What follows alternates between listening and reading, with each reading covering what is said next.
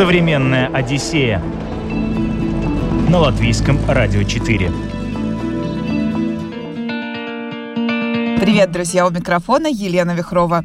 Куда поехать, если до отпуска еще далеко, а сменить картинку перед глазами ну очень хочется? Берген, этот второй по величине город Норвегии, прекрасно подойдет для поездки на выходные. Сегодня в «Современной Одиссее» будем развенчивать мифы о том, что эта страна латвийцу не по карману, и узнаем, что непременно стоит посмотреть и попробовать в Бергене.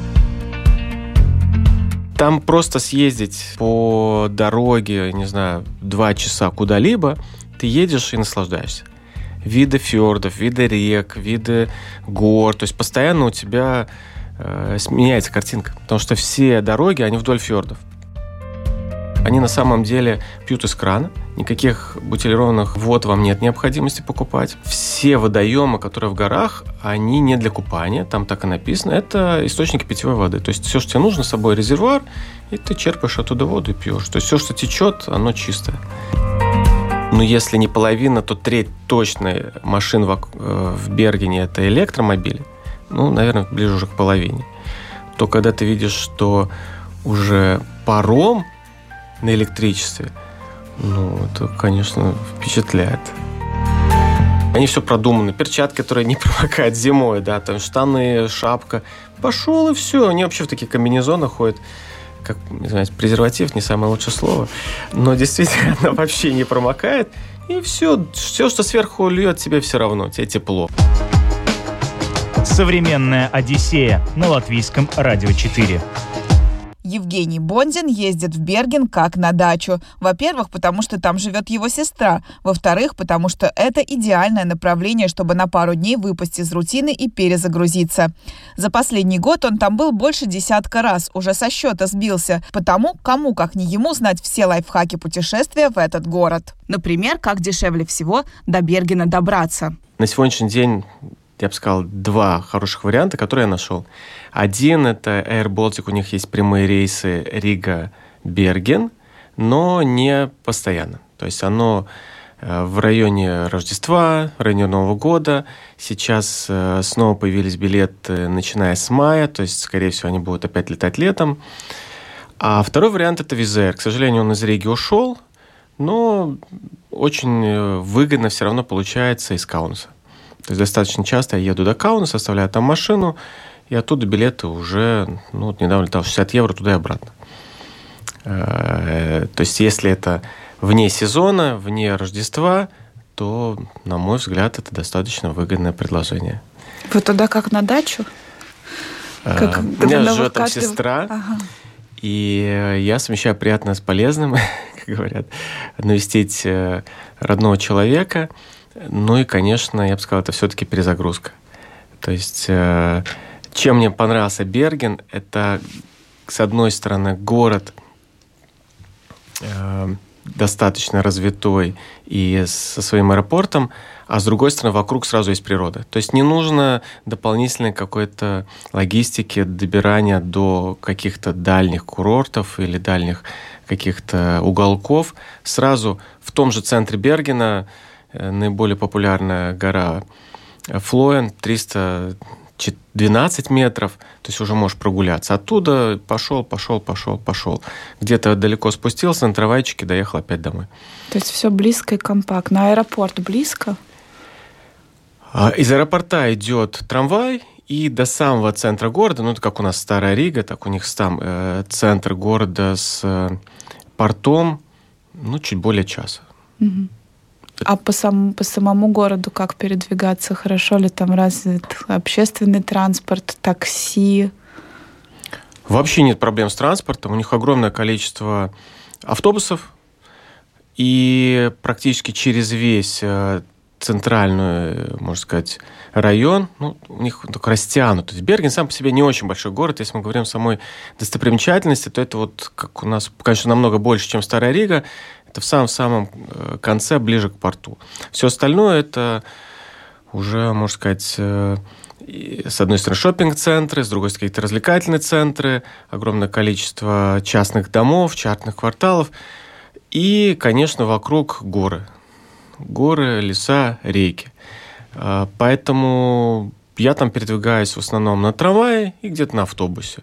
В Google Map всегда можно забить, он тебе сам все определил и вперед. Билеты покупаются либо в кассе на месте, что не очень удобно, но в конце концов я скачал аппликацию, и с кредитной карточкой он быстро все может. Причем билет удобно, что он годен два часа. То есть неважно, ты сколько транспортом пользовался, в течение двух часов, то есть э, тебе не нужно дополнительно брать. А сколько стоит проезд? А, проезд стоит, э, по-моему, три сорок. Ну, по сравнению с Ригой, где два евро стоит билет, это уже недорого. Поэтому из-за три сорок, ну, учитывая, что это Норвегия все-таки, mm-hmm. э, это один билет в одну сторону. А можно купить на день десять евро и ездить сколько хочешь в течение всего дня. Вообще цены дороже, да, чем у нас? Если говорить про цены, с Ригой уже сравниваются. Угу. Если ходить в какой-нибудь ресторан, но если это действительно ресторан-ресторан, сам ресторан, он дороже. Если мы говорим покушать, то сегодня в ресторане в центре Риги вы примерно такие же цены увидите.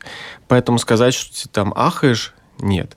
На простые вещи, что касается продуктов не... Жизни, не обязательно жизнедеятельности, такие как десерты, да. Там мороженое, начиная от двух евро и выше. Да, это может быть дороже. Э, кофе, да, дороже. А если мы говорим, в магазин ты заходишь покупать, ну, они какие-то вещи даже дешевле, какие-то продукты, там, фрукты, овощи, примерно наши, может быть, чуть-чуть дороже. Но что интересно, если мы говорим про фрукты, они очень сочные, очень сладкие. Они... Я Мне обожают там зеленый салат, эти криспи, кристалл и так далее. Они сочные, и я удивился, что трава может быть сочной. Внезапно, да, в Норвегии? А почему, интересно? А у них очень строгое качество проверки продуктов. Mm. Точно так же мясо, если там курицу купите, я удивился, что кура может быть не сухой. То есть вы покупаете куриную грудку, привычно, что она сухая. Нет, она, кажется, не сухая там.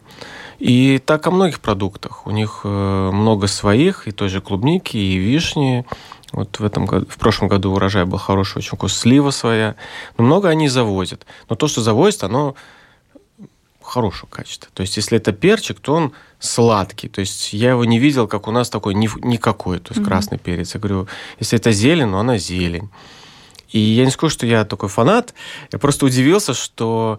за примерно ту же цену тебе представляет совершенно другое качество продуктов. Хотя, если мы говорим о питании, что интересно, у них очень развит, как у нас называется, cash and carry или промо-магазин, который у нас. То есть они очень много покупают полуфабрикатов. То есть сами они ленивые. И даже в ресторанах часто вы можете купить не, не на месте их готовили, а их просто разморозили. Mm-hmm. То есть есть уже замороженные, готовые торты, пиццы, какие-то мясные блюда, рыбные блюда. Это все огромное количество, причем цены там на это намного ниже. То есть там, если у тебя есть эта карта Сигида, то ты покупаешь, просто размораживаешь, у тебя все это готово. То есть вот этим они питаются. С другой стороны, огромное количество свежей морской продукции. И, опять же, цены сравнимы. Сравнимы, действительно, с Латвией. Ну, с Максимой, возможно, нет, но, но там и нет таких продуктов, которые продают в Максиме. Ну, по качеству их просто нет. Mm-hmm. Поэтому рыба, которая там продается, она премиум-класса уже. Местная, да? Да, конечно. Mm-hmm. Норвегия ее выращивают, почти сельдь вылавливают, лосось местная, треску они там тоже вылавливают. Ну, как бы все у них хорошо, и все эти креветки. Ну, это то, что там есть смысл кушать. Гребешки, то есть у них все это там на месте и ловится. Поэтому, с одной стороны, это гурманство, то есть если ездите поесть хороший продукт, с другой стороны, это огромное количество мест, которые можно посетить, и далеко ходить не надо. Современная Одиссея на Латвийском радио четыре. Итак, разобрались с тем, как выгоднее добираться до Бергена, поговорили о ценах и о том, что в Норвегии стоит попробовать, а что нет. Сам Евгений ездит туда вовсе не для того, чтобы шопиться или есть. Его манят горы, и это место – рай для таких, как он. Берген расположен на берегу подковообразной гавани Ваген на семи холмах. Город называют столицей царства фьордов или вратами во фьорды, ведь именно из этого города начинаются все маршруты к природным красотам Норвегии.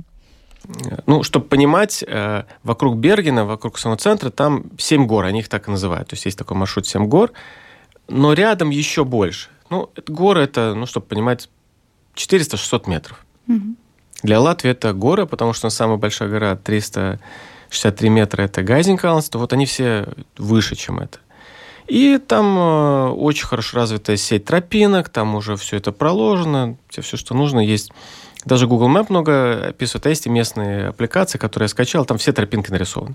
То есть я вижу гору, я знаю, где по ней подняться, куда подняться, и все, что тебе нужно, просто желание. Все горы обошли уже? Все эти семь холмов? Семь холмов обошел. В сентябре пост так не успел написать. Да, за три дня я обошел. У них есть даже такой обязательный маршрут. Они там делают в течение три дня. А дальше можно чуть-чуть уже расширяться. Можно и на такси, можно и на поезде ехать дальше. Там уже горы выше тысячи, две тысячи, три тысячи. Летом я брал машину на неделю. И мы большой компании... Нет, даже мы не машину, мы бусик брали. И по близлежащим всем достопримечательностям. Там просто съездить по дороге, не знаю, два часа куда-либо, ты едешь и наслаждаешься. Виды фьордов, виды рек, виды гор. То есть постоянно у тебя э, меняется картинка. Потому что все дороги, они вдоль фьордов. Mm. И если ехать днем, то это все видно, и оно просто впечатляющее. Создает атмосферу, и кажется, кажется, все время вот надо останавливаться, что-то вот увидеть, сфотографировать, и огромное количество водопадов, и так как все эти реки горные, это, конечно, неописуемое э, ощущение вот этой бури стихий, э, воды, э, красоты, обилия красок. Ну, поэтому, если кому-то нравится... горы и ходить хоть чуть-чуть, то я бы сказал, что это то место, где буквально на, эту гор... на каждую горку ты можешь ходить с разных сторон и увидеть совершенно разные вещи. Вот сейчас я две недели назад был там, там снова зима, у нас уже весна, у них все еще снег чуть-чуть выше. В самом Бергене уже все растаяла весна, двести метров выше лежит снег, по колено катаются на лыжах. Идешь в горы... Тропинки все заснежены, ты идешь, где-то заснеженный ручеек, где-то он пробивается, где-то маленький водопадик. Ну, просто красота. И вот так прогулялся, спустился вниз. Прогулка заняла там четыре-пять часов. Я снова в городе, и все. Можно идти в я ресторан. Я погулял, да, можешь идти в ресторан, да. То есть ты опять в цивилизации. Нет такого, что ты там, как это в Италии часто бывает, ты там три часа едешь, живешь где-то. Комфорт и удовольствие здесь два в одном. Хотя хочется, можно идти и на три, и на четыре дня в горы. У них это предлагается. Там есть, есть инфраструктура какая-то, где жить в этих горах? Ну, часть им предлагают палатки, часть у них есть, если это длительно, у них есть все домики. Мне вообще с точки зрения безопасности понравилась их организация. У них везде в горах есть... назовем их места скорой помощи. Mm-hmm. То есть это такие маленькие палаточки, где есть все необходимое, рация. То есть я даже в гору куда-то поднимался, мы заехали смотреть красивое озеро среди гор, и там вдоль водопада можно было подняться наверх. Ты поднимаешься, ну, вообще вокруг, можно сказать, глушь. Да, это, там, по-моему, тысяча двести метров было. То есть вокруг только пики. И маленькое озерцо такое, и с краешку выведена антенна, солнечная батарея и телефон, то есть рация. Если что, можно позвонить. То есть если вдруг тебя застала буря или еще что-то, то есть о тебе позаботятся. Ну вот это удивительно, что даже по горам идешь через определенное количество метров, там полкилометра, километра, вот стоят такие будочки, где всегда есть для тебя возможность воззвать о помощи. Но это горы, они доступны для простого человека или нужно обладать как- каким-то, не знаю, опытом, каким-то хождением в горы? Не, нет, это, это не скалолазание, это то, что называют, наверное, больше трекинг, то есть это хождение по тропинкам, ну, понятно, вверх и вниз. Часть из них вообще сделана для туристов в шлепках, как я это говорю, то есть они вымощены либо, ну, не скажу, что плиткой, но каменными плитами. Часть это покрыта гравийными такими вещами. Часть они сделали, некоторые горы есть, которые более популярны, они вообще ступеньки сделали. Но есть такие, где ты идешь, есть тропинка, но она, ты ее угадываешь. То есть это вокруг, между камней идешь, по ручейкам. Я вообще смеюсь, что лучшая тропинка – это ручеек. И если смотреть тенденцию, то в горах э, все придумала уже давно природа. Если мы посмотрим, шоссе сделано вдоль актив... больших каньонов, вдоль рек, то и тропинки делают вдоль маленьких ручейков. И там, конечно, э, все-таки нужно, не скажу, что подготовка, но все-таки физическая нагрузка больше, потому что на стопу нагрузка больше. Но в целом это маршрут, ну, чтобы понимали, есть у них гора... Ульрикен такая. Туда ходит как фуникулер и как есть ступеньки. Ступенька, но она такая похожа, как вот люди, иногда я видел, еще не был, поднимается в Израиле на гору Моисея. Да? Угу. Вот точно так, ступенька, шестьсот метров. Это, получается, в целом ты идешь около двух километров.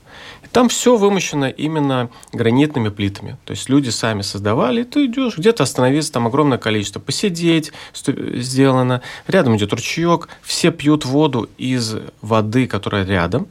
Они на самом деле пьют из крана. Никаких бутилированных вод вам нет необходимости покупать. И все водоемы, которые в горах, они не для купания, там так и написано, это источники питьевой воды. То есть все, что тебе нужно, с собой резервуар, и ты черпаешь оттуда воду и пьешь. То есть все, что течет, оно чистое. Поэтому где посидеть у тебя есть, что попить у тебя есть, ну, далее по своим возможностям. И маршрут каждый тоже подбирает. Кому-то просто поднялся и спустился, кому-то чуть больше, где-то есть подъем более крутой, где-то пологий. На вкус и цвет, как говорится. Но есть какое-то приложение, где можно выбрать, да, себе тропу по сложности? Или нету такого там? В каждом центре, в Бергене в том числе, есть информационный центр, они предлагают. Но mm-hmm. далее, если отъезжал в какие-то другие города, ты приезжаешь, и у них тоже говорят, вот у нас вокруг тропы. И все разделено на уровни сложности. Там синий, красный, черный. Синий – это с детьми, с колясками, зеленые там э, посложнения и красные, ну или там черные, но там, чуть-чуть цвета могут меняться. Но по сути, да, они это уже все продумали. То есть, потому что одно из э, развлечений вообще для них это туризм. Такой пеший туризм. Они сами и на велосипедах много катаются по горам и ходят много по горам. Поэтому куда бы вы ни приехали, в порт какой-то маленький или приехали на машине, там везде практически будет уже карта. Ну, я скачал приложение на норвежском, оно называется «Где?», «Хвор», и там как Google Map, то есть вы открываете, где вы, гора, и на ней все тропинки нарисованы. По поводу сложности, да, там уже нет, но примерно понятно, какая она будет. Mm-hmm. То есть ты по величине, по уровню подъема можешь для себя определить. Во всем мире Норвегия славится не только своими природными красотами, но и чистотой. Она является одной из первых стран, где начали серьезно заниматься вопросом экологии. Еще в тысяча девятьсот семьдесят втором году в стране было создано Министерство климата и окружающей среды. И результаты налицо. На той же горе, вот, которая в самом центре Бергена, ну, центральный рынок, и вот буквально через двести метров подъем уже.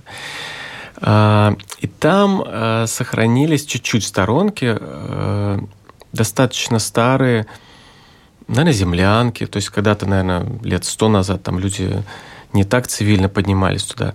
И некоторые хижины, они ухожены, они чистые, никаких следов общественного туалета. Что характерно, например, для Латвии. Да, где-то чуть-чуть угол, и там уже, извиняюсь, нечистоты. Они очень трепетно к этому относятся. Они сами все уносят с собой. То есть ты идешь по тропинке, по которой, ну, вот две тропы, которые в центре, Флоен и Ульрикен, это чуть-чуть в стороне, которые в выходные там, ну, можно сказать, столпотворение. То есть народ туда и сюда вот ходит. То есть триста метров одна и шестьсот метров другая. Никакого мусора. То есть идешь чистота. И так приятно, и глаз радует. И ты поднялся где-то в гору, И ты не видишь этих бумажек некрасивых. То есть они очень к этому трепетно относятся.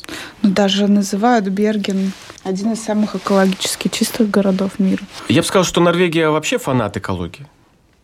И, например, у них ходят маленькие, ну, их называют теплоходы, паромы, наверное, можно будет сказать. Ну, что такое маленький? Это шесть часов он идет. Ну, это у них местный такой, да? Он на электричестве. Они очень много техники перевели на электричество. И когда я вижу, что, ну, если не половина, то треть точно машин в, в Бергене – это электромобили, ну, наверное, ближе уже к половине, то когда ты видишь, что уже паром на электричестве, ну, это, конечно, впечатляет. Ну, и плюс они используют практически на каждой речушке, более-менее активной, есть электростанция.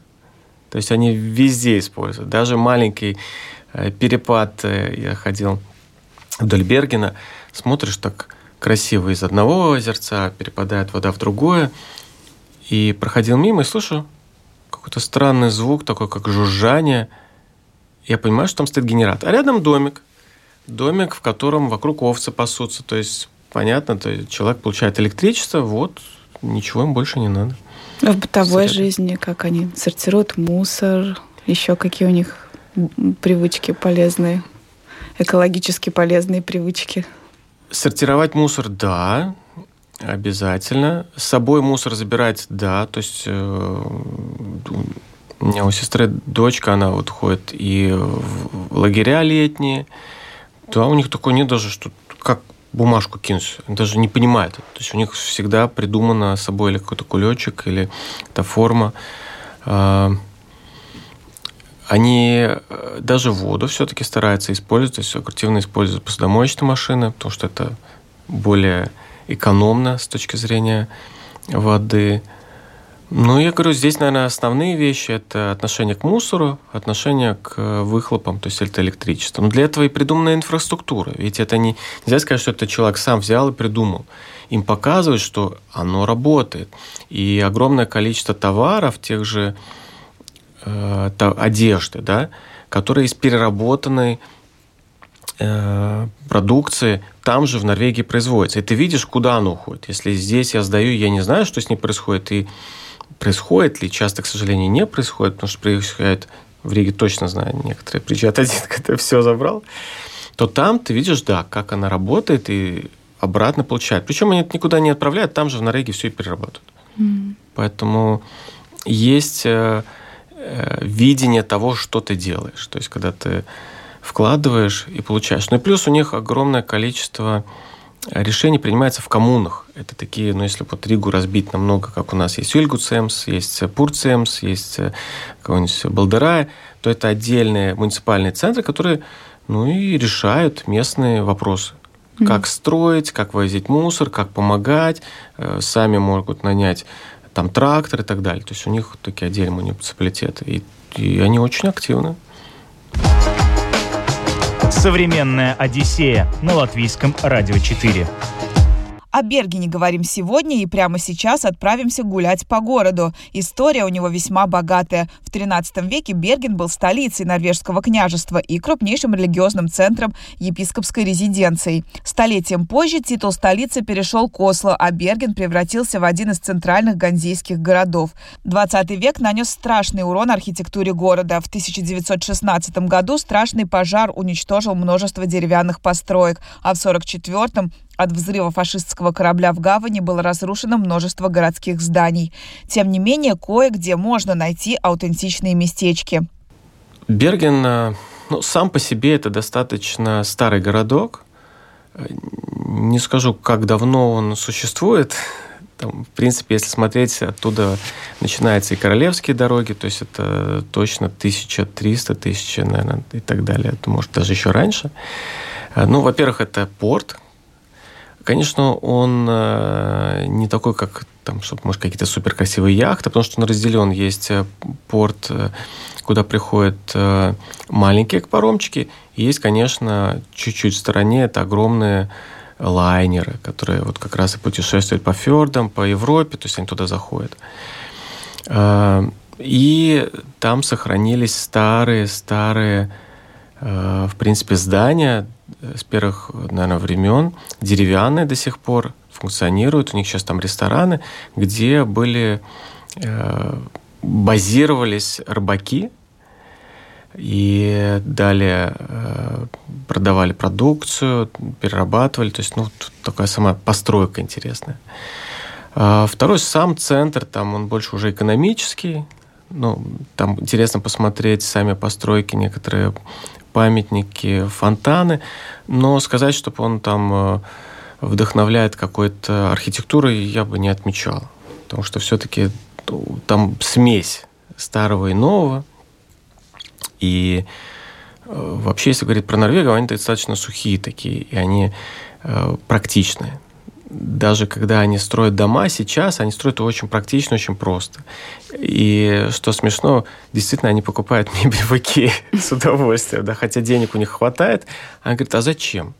Зачем тратить больше? Вот у них такое мышление очень интересное, очень, не скажу, что материально, но они вот мыслят так. Внутри могут всякой техники, наворотов, а вот какие-то вычурности я не видел. В архитектуре то же самое. Поэтому сказать, чтобы они там гнались за каким-то золотом или какой-то именно внешней фасадной вещи, нет. Ну и важно понимать, что все-таки Норвегия долгое время была достаточно бедной страной. Она поднялась после обнаружения нефти, а до этого, по сравнению со Швецией, она никогда сильно не выделялась. Поэтому там всплеск такой экономический произошел последние шестьдесят-семьдесят лет, наверное. Рынок очень интересный, очень красивый. И самое интересное, что ты можешь купить и сразу же там и поесть. То есть ты видишь продукцию, и тебе сразу и приготовят. Mm. И, например, мне нравятся гребешки. То есть ты можешь купить и дома приготовить, но так как они приготовят, ты дома никогда не приготовишь. Потому что некоторые продукты есть смысл пробовать на месте. Хотя, я бы сказал, если говорить про рыбу, то у нас очень хорошая традиция в Латвии. И поэтому тут мы можем переплюнуть какие-то возможности копчености, соления и так далее. Но рыба у них хорошая. Mm-hmm. Лосось-то откуда он идет? Mm-hmm. В Прибалтике ловят, но не тот. Далее, мне очень нравится... Там... Если мы говорим про Берген, то больше есть смысл смотреть вокруг вот именно, наверное, природной достопримечательности. Потому что там огромное количество, ну, не скажу, как памятников природы, наверное, да, у них есть парки. Отдельно есть недалеко от Бергена старый форт. Чуть-чуть в стороне. Это старое фортификационное сооружение, но они вот как у нас в Лепе, как у нас в Риге есть Даугавпилская вот эта крепость. Вот там огромная такое сооружение, где стояли пушки, где они, в принципе, охраняли порт. Наверное, наверное, когда говорят о Бергене, когда я спрашивал о Бергене, то это вот основные вещи, которые они советуют посетить. Да. Ну и, конечно, огромное количество местных ресторанчиков в самом этом центре. И причем они каждый со своим колоритом, и они стараются, вот у них по пятницам, в субботу какие-то мероприятия устраивать. Ну, пока был ковид, конечно, было все сложнее. А так, конечно, у них все битком, и когда у них в конце декабря отменили большую часть, то там прям народ гуляние устраивал. Соскучились. Очень соскучились. Поэтому, если мы говорим про достопримечательность, то это старый город, это... Само фортификационное сооружение, это рядом несколько э, с фуникулерами гор, Флоен, Ульрикен, куда подняться, откуда вид, ну, просто потрясающе, неважно, это ночью или днем, потому что ты видишь, ну, с высоты шестьсот метров вот перед тобой, потому что сам Берген лежит в долине. Mm-hmm. И сам старый город, погулять именно, посмотреть на здания, как они строились, но, как я говорил, что сам центр, он достаточно маленький, а дальше он разросся. У них есть хороший очень аквар... аквапарк, ну, такой как дельф... аквапарк с бассейном, то есть такой больше как развлекательный центр. У них достаточно много парков для детей, ну, опять же, среди города погулять. Да? Поэтому архитектура, наверное, не тот город, куда есть смысл ехать и, и вдохновляться. А вот за зимними развлечениями ехать стоит однозначно. Их в Бергене и окрестностях предостаточно. Прямо сейчас поговорим об этом подробней. В самом Бергене главное развлечение – катание на санках. Mm. Это тоже интересно, я был удивлен. У них подъем в гору идет как серпантин, но она пешеходная, а зимой оно замерзает. И люди с этой горы триста метров на санках едут вниз. И это общепринято, и там нет такого, что запретили, что стоит полиция, зачем вы это делаете. Нет, все так ездят. И это, конечно, впечатляет. То есть на попах, на санках, на подпопниках вот люди, стар, млад, они там вокруг есть поручни, и они мчат. Но это вот для Бергена. Плюс недалеко от Бергена устроено, вот до сих пор они работают, бесплатные лыжные трассы. Mm. То есть опять муниципалитет платит людям, ну, кто поддерживает, они ее поддерживают, есть освещение, без освещения, приезжай, катайся. Есть лыжня, разровненный снег, есть трасса. Ну, это там от центра, ну, минут тридцать надо ехать в сторонку. Там на автобусе немножко сложнее. Если мы говорим о горном туризме, то это уже где-то все-таки часик езды от Бергена. Потому что там уже горы повыше, там есть снег. И да, это такой самый простой. Это если мы говорим, вот как у нас ездить в Сигулду покататься, ну, как бы простая такая гора, mm-hmm. то у них вот такая простая гора тоже есть. Ну, чтобы вы понимали, она все-таки тысяча с чем-то, тысяча двести, по-моему. И, если, скажем, раза в пять длиннее, чем в Сигулде. Ну, это такая простенькая гора. Далее люди ездят два огромных курорта. Это Хемседален и Лиллехаммер. Ну, это мировые курорты. Там Лиллехаммер считает номер один, Хемседален – это номер два. То есть там уже по пятнадцать-двадцать трасс, и там снег практически постоянно, но это уже в верховне, там тоже выше две тысячи - три тысячи метров. Горы, ну, это как, как перевал. Да, там вокруг огромное количество домиков. Вот в этом году туда съездил, Хемседален. Да, очень хорошо провел время. Там получилось, что на Рождество снега много, народу немного, все разрешено, когда у нас все было запрещено. И цены, я бы сказал так, что они сравнимы, наверное, с любым другим курортом в Европе. Нельзя сказать, что он намного дороже. Поэтому, если сегодня мы говорим про Норвегию, меня удивило, что цены не баснословны. Репутация у Бергена слегка подмочена дождливой погодой. Говорят, что дождь здесь идет триста дней в году. Даже анекдот есть. Приехавший в Берген турист через несколько дней пребывания в городе, устав от бесконечного дождя, спрашивает на улице у мальчика: «Скажи, а бывает ли здесь время без дождя?» На что мальчуган отвечает: «Не знаю, мне только тринадцать». Евгений говорит, что это действительно так, но, как говорится, нет плохой погоды, есть неподходящая одежда. Вот сколько я туда езжу, в прогнозе девяносто процентов дождь. И я ни разу не отменял свои поездки, ни разу не отменял свой план. Я всегда ездил. И оно всегда оправдывалось. Да, дождь туда не есть. Но всегда есть коридор, в котором есть солнце, в котором есть просто чистое небо и красота над головой. Это то место, где надо просто адекватно одеться. Мы летом ездили, народ сидел, у сестры много вокруг знакомых уже. Говорит, как там дожди? Я говорю, мы едем, мы выходим. Мы приехали к подножью горы, льет жуткий дождь, мы начинаем подниматься, рассеются тучи, мы поднимаемся, там просто супер вид. Я пошел в горы... Снег стопроцентно, вот, я говорю, две недели назад, поднимаюсь в горы, идет снег, я прохожу часа полтора, рассеются все, как просто удивительный вид на город, светит солнце, хотя по прогнозу весь день стопроцентно снег. Это тот случай, когда, конечно, он есть, но тебе надо просто делать, что ты хочешь, и все. И у них для этого огромное количество одежды, причем по адекватной цене у них куча атлетов, у них много местных производителей, которые с удовольствием делают скидки на прошлые коллекции. Ты можешь купить, ну, реально, ну, что такое сопоставимая цена. Я купил куртку, которая там не промокает, там пятнадцать тысяч, за пятьдесят евро. Ну, это та куртка, которая заходишь здесь, она сто стоит со скидкой, да, ну, так. И таких вещей много, и они все продуманы. Перчатки, которые не промокают зимой, да, там штаны, шапка.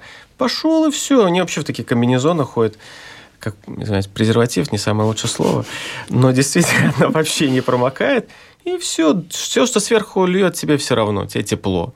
В какой-то момент точно появляется солнце. Поэтому э, я бы сказал, надо просто знать, что ты хочешь, это делать. И, возможно, да, тебе как-то не повезет, но я сколько раз там был, всегда пишу дождь, я всегда попадал в коридор. Mm-hmm. Да, и я поднялся, спускаюсь, опять дождь, да. Но три часа у тебя было. А северное сияние видели? Да, в этом декабре прям удивительно. Приехали в Хемседален, э, ночь, мы только распаковались, и что-то народ зашуршал, говорит, вот-вот, посмотрите, посмотрите, прям вот северное сияние. И люди говорят, годами, оказывается, ловят, а оно вот так вот появилось. Ну и как это выглядит? Это такое ощущение, что кто-то за... из-за гор подсвечивает небо. А, и, ну, ты понимаешь, что там нету, там горы и ничего нету. И причем оно меняет свою структуру. Вот как уходящее солнце, когда садится, но оно одинаковое. А здесь действительно как вот эту полосу размазали, она над всей линией гор. А, на фотографии, даже простым фотоаппаратом, я ну, телефон сфотографировал, было, конечно, красиво. Берген – прекрасное направление на длинные выходные. Здесь есть и природные красоты, и хороший хайкинг, и все городские прелести тут же рядом. Вкусные рестораны, старинные улочки и яркие домики. Здесь очень чисто, не так дорого, как многим кажется, а добраться досюда проще и бюджетнее простого. Правда, дождь немножко может подмочить, но Норвегия вас экипирует так, что и это перестанет быть проблемой. Начиная с лета, я три раза туда летал на четыре дня. В субботу улетаю, во вторник прилетаю. И в эти три... Получается, в субботу, но ну, обычно я только-только не успеваю. Я гуляю в воскресенье, понедельник, вторник. Три большие прогулки у меня есть. В субботу я успеваю еще прогуляться по городу, сходить, может быть, в ресторан. И так как самолет обычно он в полдень или ближе... Ну да, обычно в час или в два, то до этого три часа у тебя точно еще есть прогуляться. Для перезагрузки мне хватает. То есть я вот этой природой наслаждаюсь. У меня такое ощущение, что я побывал где-то, я не знаю, в Антарктиде, в общем, вдали от людей. Спокойствие, тишина, никакой суеты. Люди не напрягаются, несмотря на этот ковид. Они не депрессивные, не подавленные. Они улыбаются, они с тобой с удовольствием разговаривают. И так как природа, вот она рядом, ты не устаешь от логистики. То есть ты выспался, хорошо погулял. Я считаю, что это идеальное место, потому что оно все рядом. Mm-hmm. То есть ты всегда можешь выйти в зависимости от того, куда ты хочешь. И подняться э, по, скажем так, туристическому цивильному месту, и потом зайти чуть в глубинку, надоело, вернулся обратно, и вот тебе опять цивилизация. Поэтому с точки зрения вот такого короткого я понял, что вообще классно. Евгений Бондин был у нас в гостях, человек, которого уже, наверное, экипаж рейса Рига-Берген знает в лицо, ведь побывал он здесь столько раз, что уже сбился со счета. Спасибо, Евгений, у меня на этом все. Добавлю лишь, что «Современную Одиссею» вы можете слушать в подкастах, на крупнейших подкаст-платформах и в эфире Латвийского радио четыре по средам и воскресеньям. Я, Елена Вихрова, прощаюсь с вами, до новых встреч, пока.